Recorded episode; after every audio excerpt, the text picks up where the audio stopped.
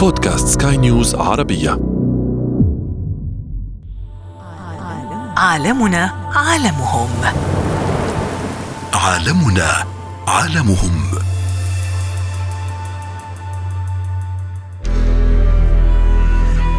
نلجأ للصوب المحمية دلوقتي عشان أعمل control وتحكم في الظروف الجوية والتقلبات المناخية. ولكن الأبحاث والدراسات بدأت على هذا القطاع كمحاولة لحاجتين التخفيف من تأثيرات التغيرات المناخية على الإنتاجية والجودة الحاجة الثانية هو التكيف.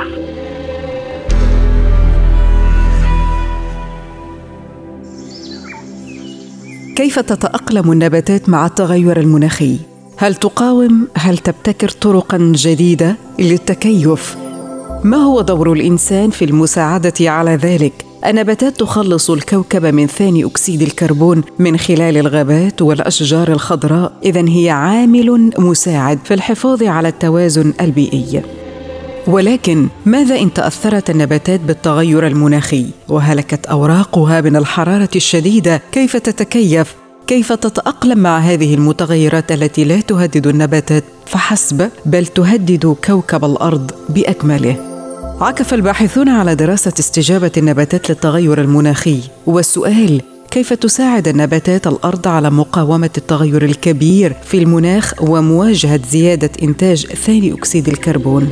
الدراسات العلمية تؤكد أن النباتات تمتص ثاني أكسيد الكربون بمعدل أكبر مما ينفث للغلاف الجوي وهذا ما يعرف ببالوعات الكربون. وهذه البالوعات تساعد على إبطاء معدل ثاني أكسيد الكربون في الغلاف الجوي. ولكن ما مدى كفاءة النباتات في مواصلة التصدي لتزايد معدلات ثاني أكسيد الكربون؟ يركز باحثون من هيئة البحوث الأسترالية وآخرين من المعهد الفرنسي لأبحاث الزراعة على دراسة التمثيل التمثيل الضوئي التي يحصل النبات من خلالها على الطاقة الشمسية ويقوم باستخدامها لصنع الكربوهيدرات من ثاني أكسيد الكربون والماء. كيف يستجيب الغطاء النباتي في الأرض للتغير المناخي على المدى القصير والبعيد والطويل؟ هناك ما يسمى بالزراعة الذكية مناخيا وهي عبارة عن ممارسات بتدخل الإنسان تسهل على النباتات التكيف مع تغيرات المناخ ونحافظ على أنواع من الانقراض. منظمة الأغذية والزراعة في الأمم المتحدة الفاو أطلقت مشاريع تعرف بالممارسات الذكية مناخيا يشجع على الزراعة المائية بدون تربة لتقليل المياه وزيادة الإنتاج. نتعرف على أهدافها وماذا تحقق منها وكيف ساعدت النباتات على البقاء حفاظا على التنوع البيولوجي. عالمنا عالمهم. عالمنا عالمهم. أهلا بكم مستمعينا الكرام في حلقة جديدة من برنامج عالمنا عالمهم عبر سكاي نيوز عربية ونتحدث اليوم عن كيفية تأقلم النباتات مع التغير المناخي ومع الارتفاع في درجات الحرارة. معنا في هذه الحلقة دكتور أحمد جلال عميد كلية الزراعة بجامعة عين شمس. أهلا بك دكتور أحمد نتحدث في البداية عن مدى كفاءة النباتات في مواصلة التصدي لتزايد معدلات ثاني أكسيد الكربون. حضرتك بتثيري قضية في منتهى الخطورة وقضية هامة جدا لا تمس الأمن الغذائي فقط ولكن تمس الأمن القومي العربي عموما والأمن القومي العالمي على الوجه العام والوجه الخاص الوطن العربي. إحنا بنواجه في الفترات القادمة وواجهنا في الفترات السابقة ما يسمى بالتغيرات المناخية.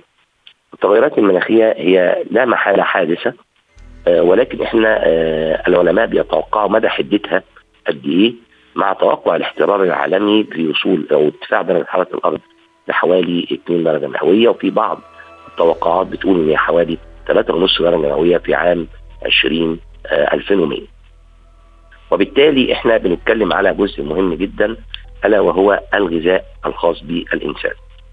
إحنا في الفترات السابقة طبعا واجهنا مشكلة كبيرة جدا هذه المشكلة بتتمثل في نقطتين أساسيتين النقطة الأولانية هي انخفاض الإنتاجية كمية الحبوب والمحاصيل اللازمة لتغذية سكان الأرض انخفضت بالإضافة إلى النقطة الأساسية الأخرى هي انخفاض جودة هذه المحاصيل.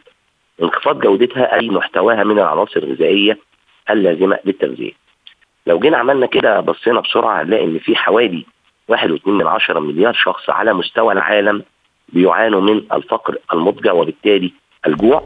التغيرات المناخية الحادثة ستؤدي إلى زيادة هذه النسبة بحوالي 280 مليون نسمة مرة أخرى على مستوى العالم. يبقى إحنا بنواجه فعلا مشكلة. الزراعة هو قطاع حساس جدا قطاع حساس جدا وهو القطاع الذي يعني يكون في مواجهة هذه التغيرات. يعني زي ما بقول هو خط الدفاع الأول للبشرية. ولتوفير الاحتياجات الغذائية. تأثر هذا القطاع؟ نعم تأثر ولكن الأبحاث والدراسات بدأت على هذا القطاع كمحاولة لحاجتين. الحاجة الأولانية هو التخفيف من تأثيرات التغيرات المناخية على الإنتاجية والجودة. الحاجة الثانية هو التكيف. آه هذه هي النقطة. نشوف آه التكيف. آه طبعا العلماء بيشتغلوا العلماء بيشتغلوا على النقطتين دول. التخفيف إن أنا بقول يعني فيما معناه كده بصورة مبسطة جدا لو التغيرات المناخية وخصوصا ارتفاع درجات الحرارة هتقلل الإنتاجية ب 30% التخفيف معنى ان أنا أقول ان أنا أحاول أقلل الإنتاجية ب 10% بخفف من تأثيرات التقلبات المناخية. التكيف إن أنا أخلي النبات يستطيع إن هو يتحمل هذه الظروف بدون التأثر في الكمية أو في الجودة. طب إزاي نعمل الكلام ده؟ هي دي هي دي بقت هذا بفعل الإنسان ولكن أيضا هناك نقطة أخرى نريد أن نتحدث عنها عن استجابة النباتات. يعني كنا نتحدث في السابق دكتور أحمد عن أن بعض الحيوانات وبعض الكائنات الحية تحاول أن تتأقلم أو تتكيف بشكل أو بآخر مع التغيرات المناخية وارتفاع درجات الحرارة وحتى عشان كده إحنا بنتكلم في حاجتين. الحاجة الأولانية إن أنا عندي النباتات بتنقسم لحاجتين. حاجة اسمها ال C 3 وحاجة اسمها ال C 4 ال C 3 دي هي معظم النباتات الاستراتيجية زي القمح وزي الرز وزي المحاصيل الزيتية وهذه النباتات قدرتها على التأقلم ضعيف. يعني هي ما عندهاش القدرة على إن هي تتأقلم. في حالة حدوث أي نوع من التغيرات أو التقلبات سواء ارتفاع درجة الحراره أو ال drought اللي هو الجفاف أو ندرة المياه أو أو هذا النبات بيعمل إيه؟ بيغلق الثغور. إغلاقه للثغور وبالتالي ما بيحصلش على عنصر مهم جدا ألا وهو الكربون من البيئة المحيطة ليه. وبالتالي على طول أوتوماتيك بيحصل انخفاض الإنتاجية لأن بيحاول يحافظ على حياته. فبيحصل انخفاض إنتاجية ما بينتجش. وبالتالي ممكن يوصل لمرحلة إن هو يذبل ويموت. ده السي 4 ودي مشكلتها يعني يحافظ مؤقتا على حياته لفترة مؤقتة. على حياته. آه. زي بالظبط حضرتك لما تكوني مثلا عندك كمية أكل قليلة بتحاولي بقدر الإمكان إنك أنت يعني مثلا لو احتياجاتك اليومية مثلا 100 جرام وفجأة قل أكل هتبتدي تخلي احتياجاتك اليومية قد إيه؟ 60 أو 50 جرام عشان تقدري تحافظي فترة أطول ده بالتبعية بيأثر على إيه؟ بيأثر على الهيلث بتاعتك على صحتك ولو استمرت هذه الظروف بيبتدي خلاص أنت ما بتلاقيش المصادر اللي هي داخل جسمك عشان تحافظي على الحياة وبالتالي هيحصل مشكلة كبيرة جدا. إحنا بنحاول بقدر الإمكان استخدام بعض المواد العضوية. طبعا أنا بحاول بقدر الإمكان إن إحنا تبسيط وتسهيل المعلومة. آه. آه. يعني بيبقى في العديد من الطرق. اولا أول طريقة اول هي الانتخاب الوراثي أو التحسين الوراثي لإيجاد أصناف تستطيع أن تتحمل الظروف البيئية الغير مواتية. وده بياخد وقت كبير جدا في عملية الشغل وهكذا. الحاجة الثانية إن أنا أهتم جدا بزراعة المحاصيل في أوقاتها. يعني إيه؟ لو أنا بفترض ان المحصول بيتزرع في مارس ازرعه في مارس في 15 مارس لازم ازرعه في 15 مارس عشان لو حصل اي تغيرات يكون المحصول وصل لمعدلات نمو يستطيع إن هو يتلائم مع هذه التغيرات المناخية الحادثة في هذه المنطقة. الحاجة اللي بعد كده إن أنا أضيف بعض العناصر اللي بترفع من كفاءة النبات في قدرته على التحمل للظروف البيئية.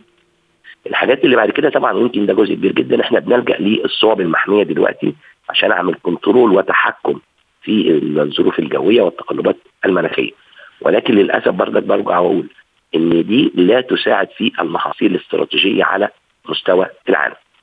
هندي مثلا حاجة على سبيل المثال لتأثير التغيرات المناخيه على إنتاجية المحاصيل. هنبص نلاقي مثلا حبة زي حباية القمح هي المفروض بتحتوي على 11.5% بروتين وده مصدر أساسي لمعظم شعوب العالم في التغذية وخصوصا مثلا هنيجي زي الشعب المصري بيستهلك حوالي 180 كيلو جرام من القمح سنويا وده أعلى معدلات استهلاك. لما بيحصل التغيرات المناخية زي ارتفاع ثاني أكسيد الكربون. ارتفاع ثاني اكسيد الكربون بمعدلات 570 جزء في المليون بيؤدي لإيه؟ نمرة واحد بتنخفض نسبة البروتين الموجودة في الحباية بمقدار 20% نمرة اتنين بينخفض الزنك والحديد بنسبة 7% هتقولي طب وايه المشكلة؟ لا لو انخفض نسبة البروتين ب 20% بيؤدي إلى زيادة السمنة والتقزم في الأطفال آه موضوع. كبير آخر يعني خدي آه. بالك بقى لأن أنا باكل ما باخدش احتياجاتي أنا باكل قمح آه لكن القمح ده المفروض يكون فيه محتوى غذائي معين إحنا في مصر يمكن من فترة من حوالي سنتين أطلق فخامة الرئيس مبادرة مكافحة التقزم والسمنة في المدارس التقزم نتيجة انخفاض البروتين والسمنة نتيجة زيادة الكربوهيدرات وده مش مطلوب. الحاجة الثانية والنقطة المهمة جدا العناصر الأساسية اللي إحنا بنتكلم عليها الزنك والحديد. ودول عنصرين مهمين جدا جدا جدا. أنا عايز أقول لك مثلا عنصر الحديد في حوالي 40 مليون سيدة على مستوى العالم بتعاني من نقص عنصر الحديد حتى في الدول المتقدمة. والسبب؟ الزنك عنصر. مم. السبب سوء التغذية مم. ونقص التغذية والتغذية الغير سليمة. دي نقطه مهمه جدا. في المناطق النامية والدول الفقيرة بيبقى سوء التغذية.